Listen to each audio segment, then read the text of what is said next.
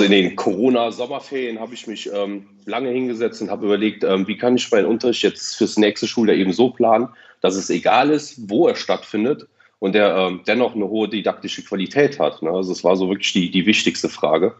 Und so habe ich meinen Unterricht dann eben auch aufgebaut und habe alles so konzipiert, dass mittlerweile wirklich egal ist, wo der Unterricht stattfindet.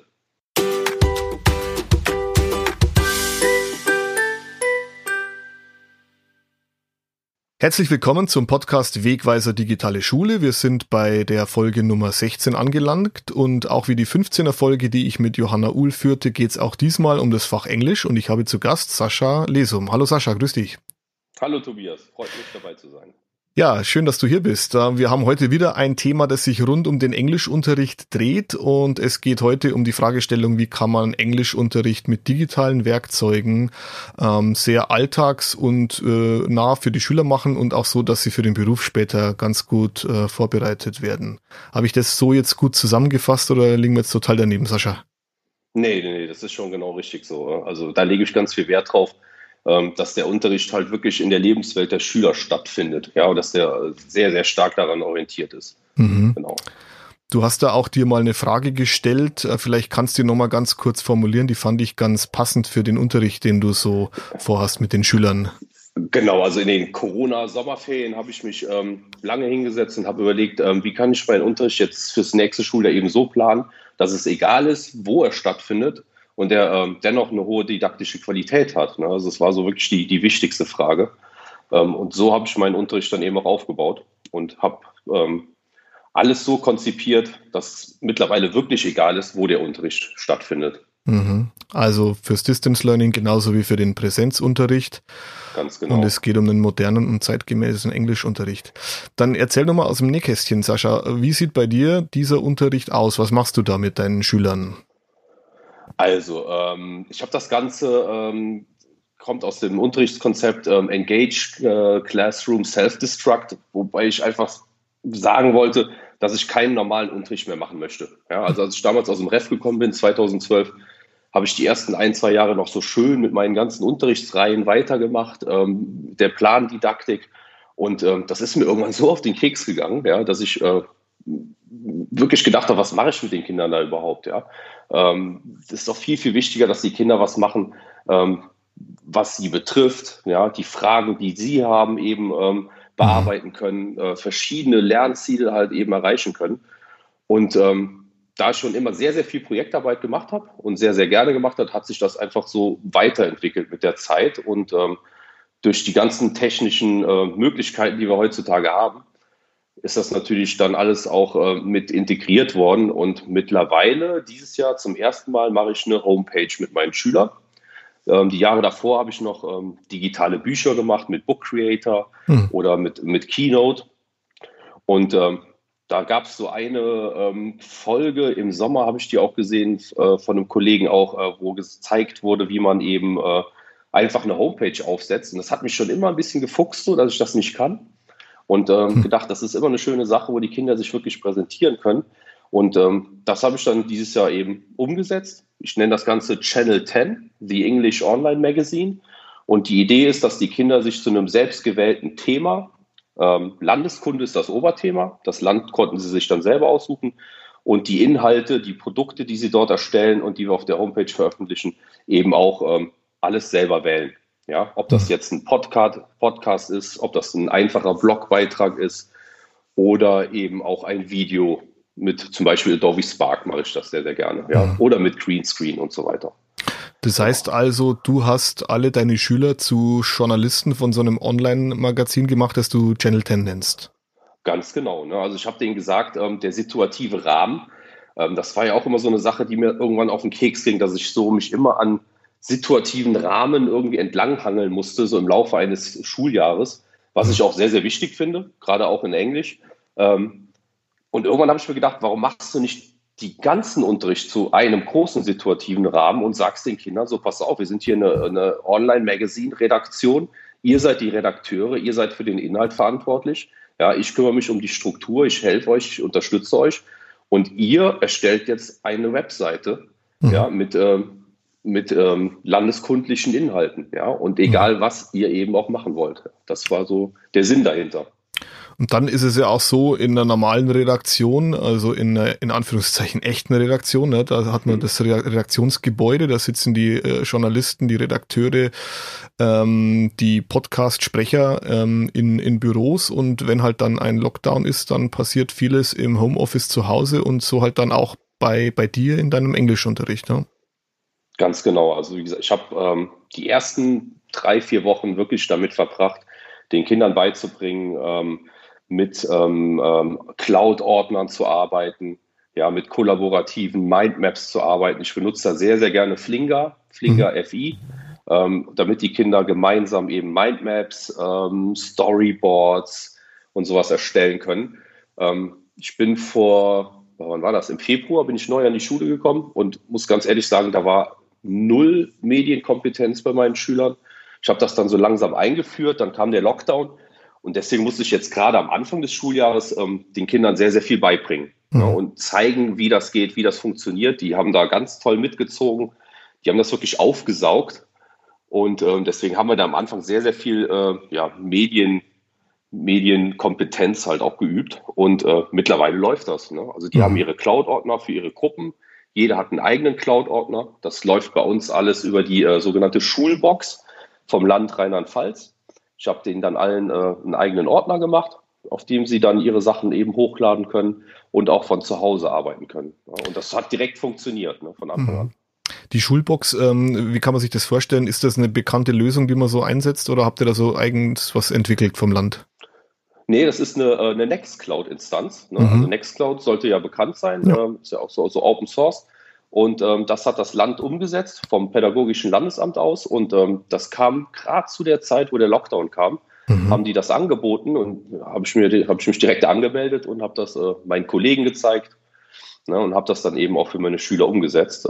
Das ist sogar so weit gegangen, dass wir jetzt alle Klassen daraufhin vorbereitet haben, dass wirklich jede Klasse einen Ordner hat, wo alle Arbeitsaufträge reinkommen, ja, und jeder Schüler auch einen eigenen Ordner hat, wo er eben auch Arbeitsaufträge wieder hochladen kann, ne? Weil das größte Problem im Lockdown war einfach diese E-Mail-Flut, ja, mit der alle Kollegen total überfordert waren. Und ich habe denen das gezeigt, wie das funktioniert, und die fanden das auch super und haben sich das angeguckt, und mittlerweile sind wir da ziemlich gut aufgestellt von der Schule aus.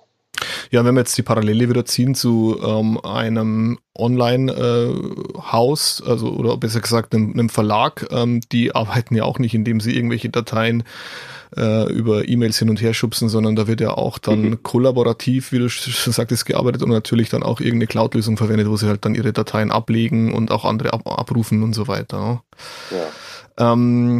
Die haben jetzt von dir so eine Aufgabe bekommen, also die suchen sich da ein landeskundliches Thema aus und arbeiten dann in der Gruppe, nehme ich an. Wie geht es dann weiter von der Planung bis zum Endprodukt? Vielleicht können wir das mal so durchspielen. Also ganz klar, ich mache das immer in Milestones, ja, so nenne ich das Ganze.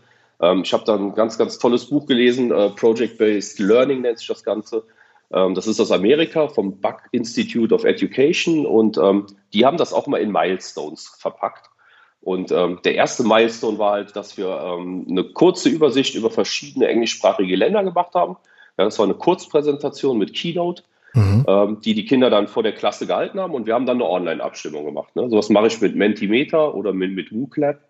Und die Kinder haben dann ihr Land selber sich rausgesucht. Und das wurde dann Kanada, ja, was mich gefreut hat. Meine Verwandtschaft lebt in Kanada, mein Bruder ist Kanadier mittlerweile. Und ja, das war dann Kanada, und dann sind wir hingegangen und dann habe ich den Kindern leichte Vorgaben gegeben von Oberthemen, ja, Music, Religion, Education, Sports und so weiter. Habe das in ein Flinga-Board gepackt als Mindmap und habe den Kindern gesagt, passt mal auf, das könnten Themen sein, das könnten Oberthemen sein. Guckt doch mal, was ihr da findet, ja, welche Sources es da im Internet gibt, welche tollen Webseiten es gibt. Und dann ballern wir jetzt diese Mindmap einfach mal voll, ne? Und das haben wir so 1-2 Stunden lang gemacht. Ja? Wenn ich ganz kurz einhaken darf, da waren die Schüler schon zu Hause, da war schon der Lockdown, oder? Nee, das war alles jetzt noch in der Schule, ne? Das habe ich alles dieses Schuljahr angefangen. Ja, genau. Klar. Ja, genau. Und dann haben die angefangen zu recherchieren, Ja, und der zweite Milestone war dann halt eben, dass die Kinder sich für sich selbst zwei, drei Oberthemen gesucht haben, die man ja auch miteinander verknüpfen kann. Mhm. Ja, und jeder eben das, was er wollte. Ja, also da sind Kinder hingegangen, haben sich was Wissenschaftliches ausgesucht. Andere sind natürlich auf Sport abgefahren, meine ganzen Sportcracks. Mhm. Kann sehr, sehr oft Eishockey, ja, Basketball und so Sachen, wissenschaftliche Sachen, aber auch Food, Leisure Time. Also da war ganz, ganz viel dabei. Und das macht schon richtig Spaß als Lehrer, wenn du das dann siehst, mhm, wie die auf einmal merken, so, oh, ich kann ja wirklich machen das, was ich will. Ja, und das geht dann weiter, dass die Kinder dann in ihren Gruppen, in ihren Redakteursgruppen, den anderen das dann eben vorstellen mussten, was sie vorhaben, ne? Eine kleine, und dann wieder eine Mindmap machen, Deep Research machen im Internet, ja, und sich erstmal ganz, ganz viele Informationen anlesen, Mindmaps machen oder Listen halt eben machen und das dann präsentieren. Mhm. Und wenn das präsentiert ist, also ich versuche halt auch immer sehr, sehr viel eben auf die sprachlichen Fertigkeiten zu gehen, ne? Dass man in den kleinen Gruppen immer mal wieder sich präsentiert, mit den anderen redet und denen einfach zeigt, wo ich gerade dran bin, in welchem Prozess. Mhm. Und jetzt sind wir gerade wirklich dran, dass die Kinder anfangen, Blogbeiträge zu kreieren, Erklärvideos zu machen oder normale Videos halt eben mit Adobe Spark. Ja, ich habe mir da einen Adobe Spark Premium Account geholt für die Schule und jeder hat da jetzt seinen eigenen Account und eben auch Podcasts machen können. Ne? Also in der Phase sind wir jetzt, mhm, gerade, wo das so langsam anfängt. Wie nehmen Sie die Podcasts auf? Wie macht ihr das? Mit Garageband machen wir das gerade erstmal. Ne? Mhm. Aber da, wie gesagt, das sind halt auch so methodische Sachen, die ich denen gerade einfach auch erstmal beibringen muss. Ne? Mhm. Und das, diese Hemmschwelle, sowas zu machen, ne? Das muss man natürlich auch ein bisschen überwinden. So. Ja, ja, klar. Ja. Klar, mhm, klar. Mhm. Damit das Ganze datenschutzrechtlich in Ordnung ist. Ich habe mich von Anfang an gefragt, wenn ich jetzt so eine Webseite mache und ich habe dann da die Kinder drauf, das geht, mhm, natürlich erstmal gar nicht, sind wir hingegangen und jeder hat sich einen Alias-Namen, eine Alias-Persönlichkeit zugelegt. Ja, mit einem Namen, mit einer Geschichte dahinter, mit einem Fake-Foto. Es gibt ja, mhm, mittlerweile genug Fake-Generator-Fotos, mhm, im Internet. Und so stellen die sich dann eben auch auf der Webseite vor. Das ist das Redakteursteam, ja, mit Fake-Namen. Und da hatten die einen riesen Spaß dran, ne? Also einfach mal jemand anders zu sein. Mhm. Und so können wir natürlich die Webseite wunderbar online stellen. Ne? Ist ja gar kein Problem jetzt. Klar, ja. Also den Ansatz finde ich echt super, dass man nicht einfach sagt, naja, okay, das ist jetzt Journalist 1 oder man denkt sich irgendwie so, keine Ahnung, Fred Feuerstein aus, sondern die entwickeln da wirklich, die kreieren da einen virtuellen Journalisten im Prinzip. Und wenn du sagst, mit Bildern dann noch dazu und so, das ist natürlich dann, da haben die einen ganz anderen Bezug dazu. Ne? Das ist dann ihr eigens erstellter Journalist und der ist zwar nicht Fleisch und Blut, aber der bringt da richtige Inhalte raus, ne? Ob es jetzt ein Podcast ist oder ein Video oder Texte auch. Ne? Finde ich großartig. Ja, genau. Und das war halt ein Riesenspaß für die Kinder. Ne? Mhm. Also als ich denen diese Seite gezeigt habe, wo man sich einfach computergenerierte Gesichter anzeigen lassen kann, ne? Das war wirklich ein Riesenspaß. Ja. Mhm, das glaube ich. Das steht halt auch im Vordergrund. Ich möchte mit meinen Kindern auch Spaß haben im Unterricht. Mhm. Ja, das soll realitätsnah sein. Die sollen Spaß haben. Ich gebe denen sämtliche Freiheiten, die brauchen.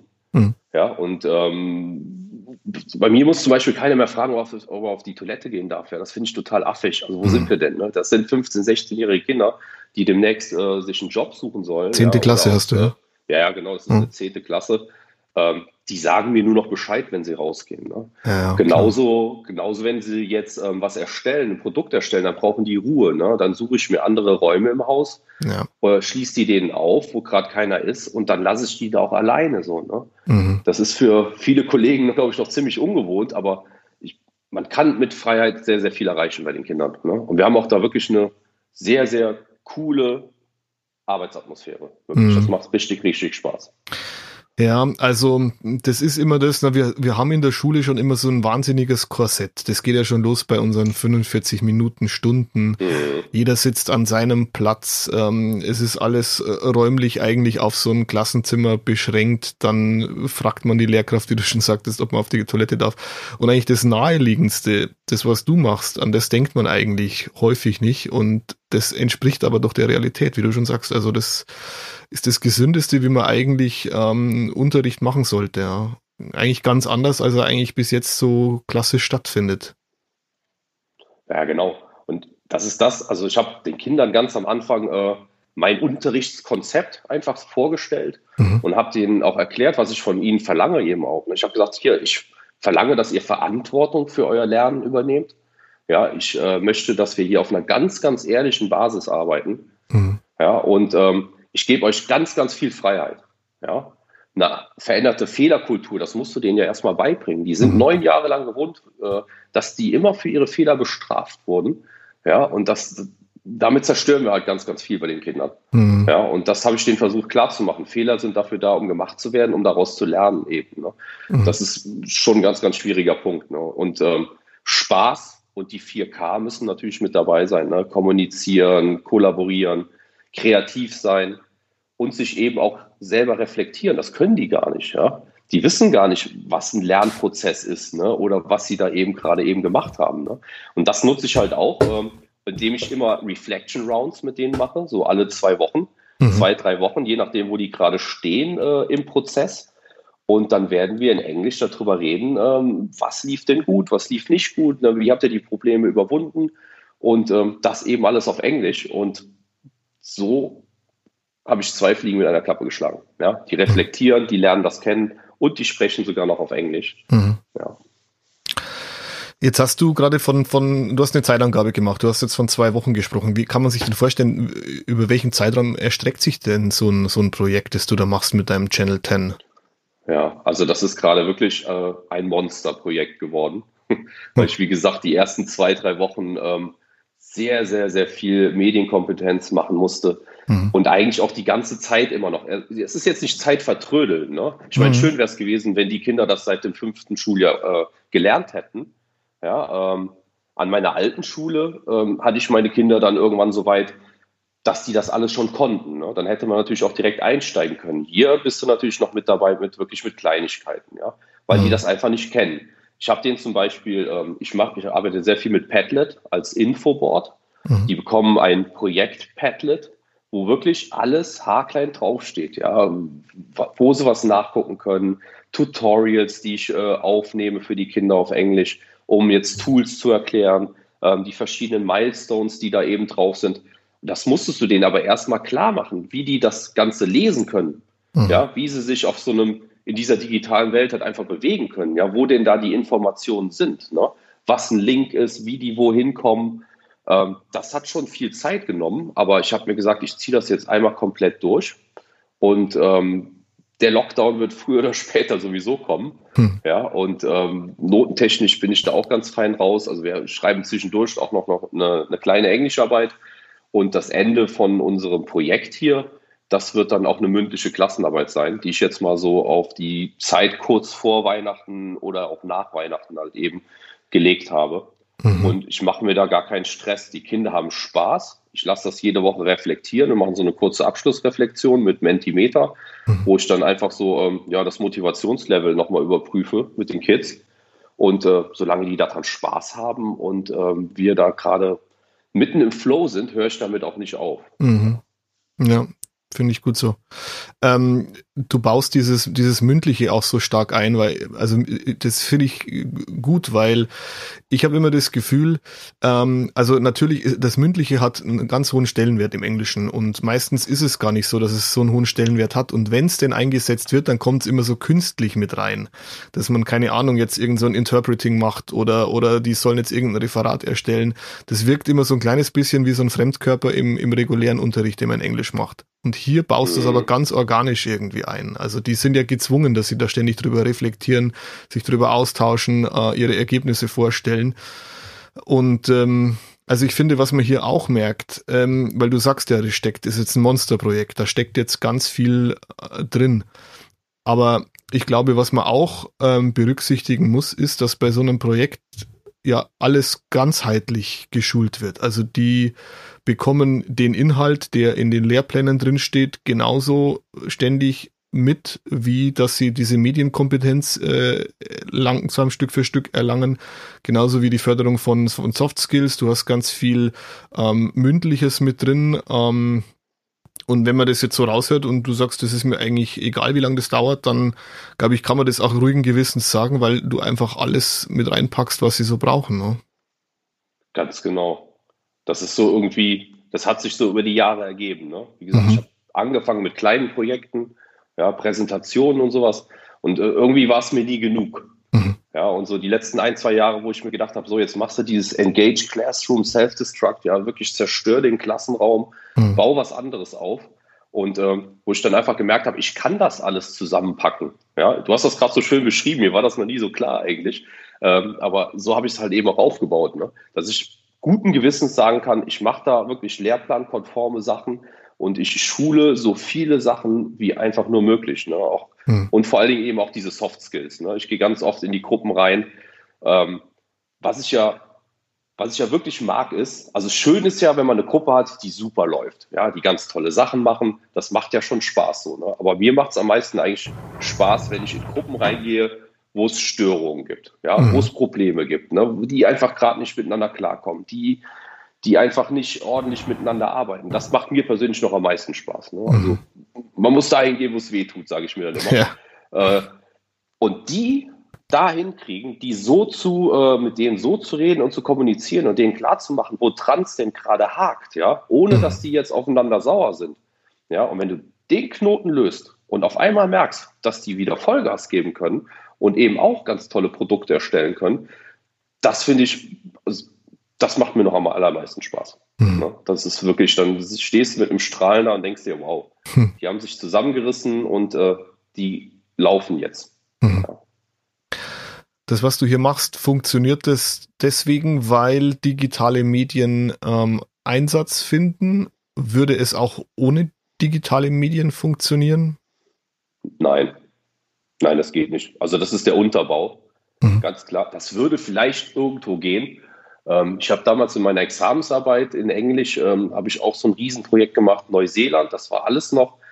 Das Einzige, was wir damals hatten, war ein Computerraum, wo die Kinder zu ihren Themen Informationen rausgesucht haben. Ja? Und dann haben wir einen Gallery Walk gemacht, das war auch ein Riesenprojekt, auch, da ging es auch um die sprachlichen Fertigkeiten.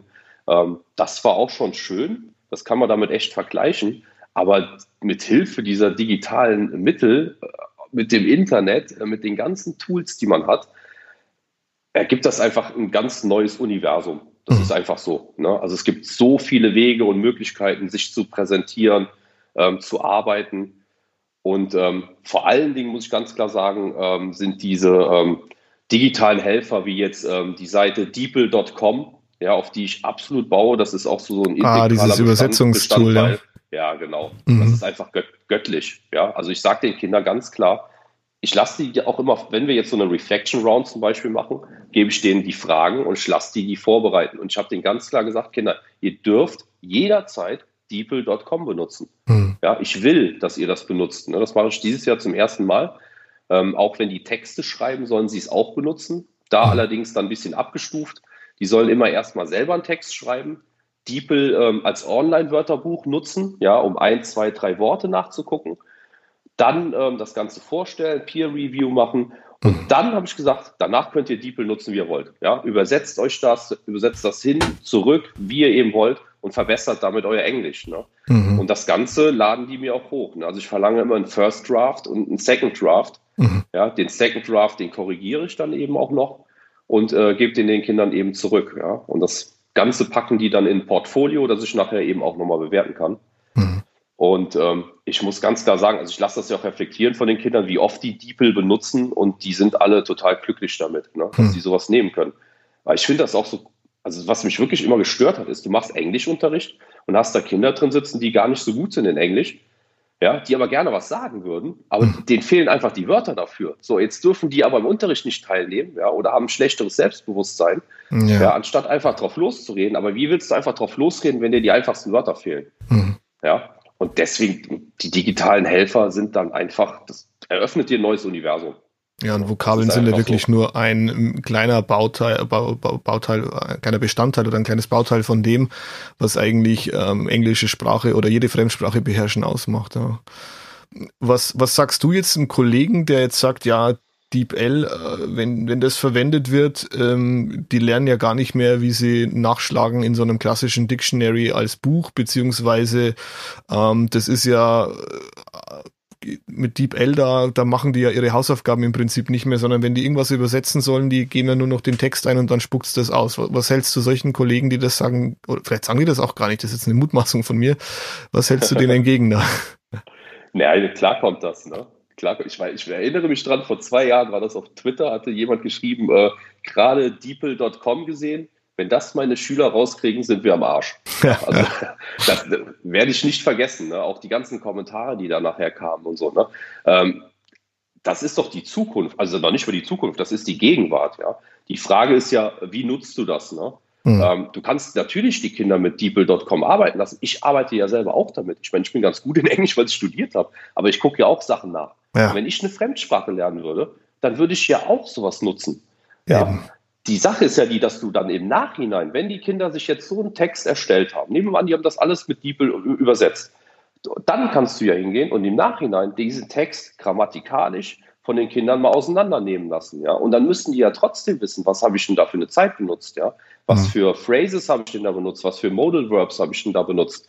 Ja? Und dann müssten die ja trotzdem wissen, was das überhaupt ist, ja? Um so einen Text wieder auseinanderzunehmen. Also man dreht es halt irgendwo rum. Mhm. Und ich glaube, das ist einfach die Zukunft. Also ich meine, wenn ich jetzt nach Spanien in Urlaub fahren würde, wenn wir mal wieder in Urlaub fahren dürfen, dann würde ich doch auch mein Handy benutzen, um dort klarzukommen, ja. Ja, und eben auch die Sprache zu lernen. Und ich bin überzeugt davon, je öfter du solche digitalen Helfer nutzt, umso besser wird dein Sprachverständnis und du lernst davon. Mhm. Ja, und das versuche ich auch gerade irgendwie zu beweisen, ja, mit meinen Kindern und den Kindern das auch zu erklären. Das funken die mir auch zurück, ja, dass das wirklich funktioniert. Und wenn du jetzt 3-mal irgendwie nachgeguckt hast, was heißt, Herr Lesum, können Sie mir bitte helfen bei diesem Problem? Beim 3. Mal gucken die das doch nicht mehr nach. Ne? Das ist doch dann eingebrannt. Ja? Das sind doch Wiederholungsschleifen. Mhm. Ja? Also davon bin ich absolut überzeugt. Und das würde ich auch jedem Kollegen einfach sagen. Ja. Viele werden mich da ungläubig angucken, aber ich bin überzeugt davon, dass das der Weg ist, den man gehen muss. Ich bin da voll bei dir und ich glaube auch, solche Argumente, die ich jetzt so konstruiert habe und die Kollegen vielleicht äußern oder manche Kollegen. Das, glaube ich, ist auch nur vorgeschoben, weil sie halt einfach nicht den Kontakt zu solchen digitalen Werkzeugen haben wollen, aber eigentlich nicht dahinter blicken, was ist denn eigentlich der enorme Vorteil dabei? Ja, ganz genau. Aber was ja auch so ein Beispiel ist jetzt, was man viel auch auf Twitter sieht, dass Kollegen hingehen und Arbeiten schreiben lassen, völlig frei. Ne? Also mit Internet, mit Hilfe, du kannst Mama, Papa fragen, und du kannst Kollegen fragen, du kannst Mitschüler fragen. Das finde ich so geil, weil das Wichtige ist ja, dass du nachher eben diese Metareflexion einfach nimmst, ne? Dass du die Kinder fragst, ey, wie habt ihr das gemacht? So, ne? Wo hast du die Quellen her? Wie hast du die angewandt? Ja, die Form muss ja auch stimmen, ja, was dann nachher als Produkt rauskommt. Ich glaube, das ist ja wirklich das Arbeiten, was wir den Kindern beibringen müssen. Ich mache es ja nicht anders. Ja. Du ja auch nicht, Tobias. Also wir nutzen ja das Internet. Eben. Ich frag ja auch Kollegen, ne? Und wenn wir das in der Arbeit, in der Wirtschaft machen müssen, warum sollen das unsere Kinder nicht lernen? Ne? Warum müssen die was auswendig lernen, ohne Hilfe? Ja? Oder mit einem Dictionary. Musste ich eben schmunzeln, wie du das sagtest. So. Ich habe auch noch ein paar im Schrank stehen. Muss ich nie wieder. Ja, wer macht den noch auf? Ja. Ja, nee, aber das ist genau das, was ich anfangs gemeint habe mit diesem Korsett Schule und ich glaube, da müssen wir, also wenn wir uns jetzt schon öffnen für diese ganzen digitalen Werkzeuge, dann müssen wir auch Schule komplett neu denken, weil das Erste, woran man denkt bei Digitalisierung ist, ja, wir hatten vorher Arbeitsblätter, jetzt haben wir Arbeitsblätter als PDF, jetzt füllen wir die als PDF aus oder wir hatten vorher Schulbücher und jetzt haben wir digitale Schulbücher, aber das ist ja Käse, das hat ja mit digitalem Leben und Lernen noch überhaupt nichts zu tun. Das ist ja einfach nur das eine ins andere gestülpt, ohne irgendwie so ein, jetzt können wir wieder zu dem Wort kommen, einen Mehrwert zu haben. Dann sind wir gleich wieder beim SAMR-Modell, ja. Und eigentlich müssen wir Schule komplett anders denken und wenn man diese Werkzeuge richtig einsetzt und das zeigt eigentlich genau dein Projekt mit diesem Channel 10, dann muss Schule und Unterricht komplett anders sein und dann fährt man eigentlich erst dieses Fahrzeug richtig aus. Vorher kommst du ja nicht aus dem ersten Gang raus. Ja, ganz genau. Und das ist natürlich, ich glaube, das wird die große Aufgabe von den Leuten sein, die da schon weiter sind, ja, die das den Kollegen einfach auch zeigen können, damit die nicht, wenn sie demnächst dann alle ein iPad in der Hand haben, digitale Arbeitsblätter einfach rausrücken. Ja.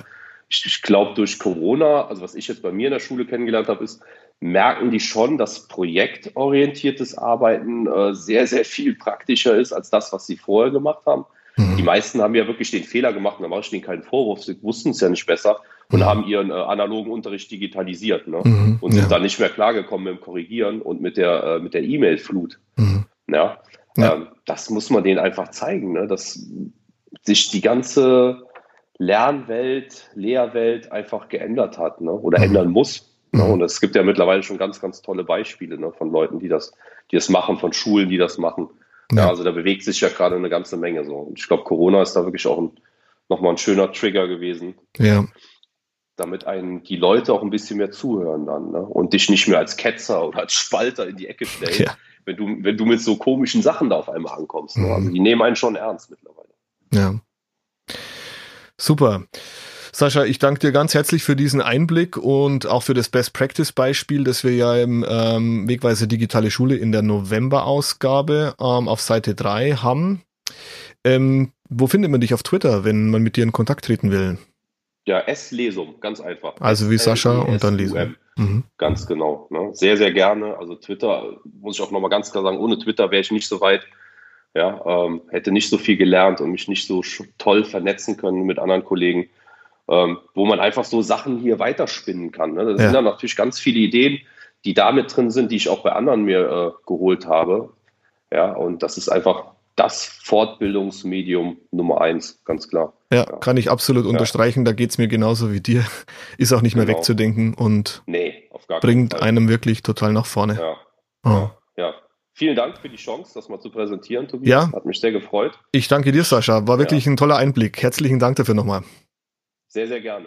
Mach's gut. Tobias. Ciao. Ciao.